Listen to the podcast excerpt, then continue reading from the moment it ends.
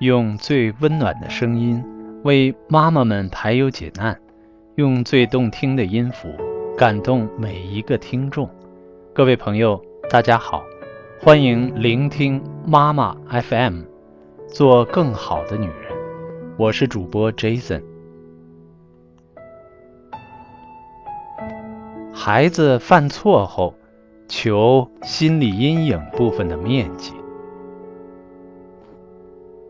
有一个十四岁的男孩，在放学的路上看到书亭里有一本喜欢了很久的书，可是自己身上没有带那么多的钱，于是就大着胆子把书藏进了怀里。谁知被刚转身的老板发现了，这个男孩被疯狂的老板拽进了派出所，几名警察轮流审问他，男孩吓得眼泪鼻涕一起流了下来。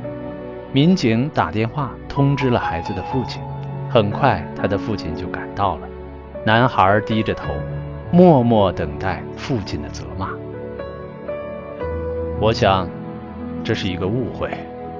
父亲淡淡的开口了：“因为我非常了解我儿子，他是一个非常懂事的孩子，他一定十分喜欢这本书，同时又没带够钱，才这样的。你们看这样行不行？”我出三倍的钱买下这本书，这事儿就算结束了。然后父亲掏出了钱包，男孩惊呆了，他看着父亲，父亲也看着他，眼里没有责备，有的只是爱怜。出了派出所，父亲停下了脚步，他捧起孩子那张满含羞愧与感动的脸。一字一句地说：“儿子，人这一辈子或多或少都会犯错误，听着，忘记他，不要让他在你心里留下阴影，好好学习和生活。只要以后不再犯这样的错误，你仍然是一个让父母骄傲的孩子。”说完，他郑重地将这本书放到孩子手中。男孩控制不住的放声大哭，父亲慈爱的将他搂进了怀里。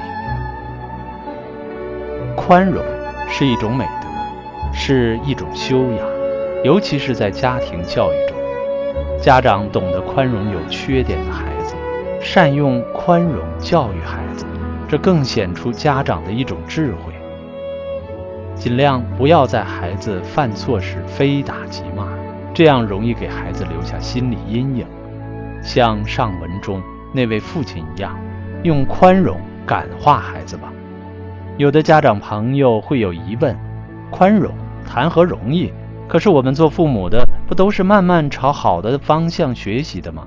从一件小事开始，从今天开始，对孩子少些苛责，多点宽容。感谢你的收听。如果你想聆听更多精彩节目，可以微信搜索“妈妈 FM”，关注后继续收听。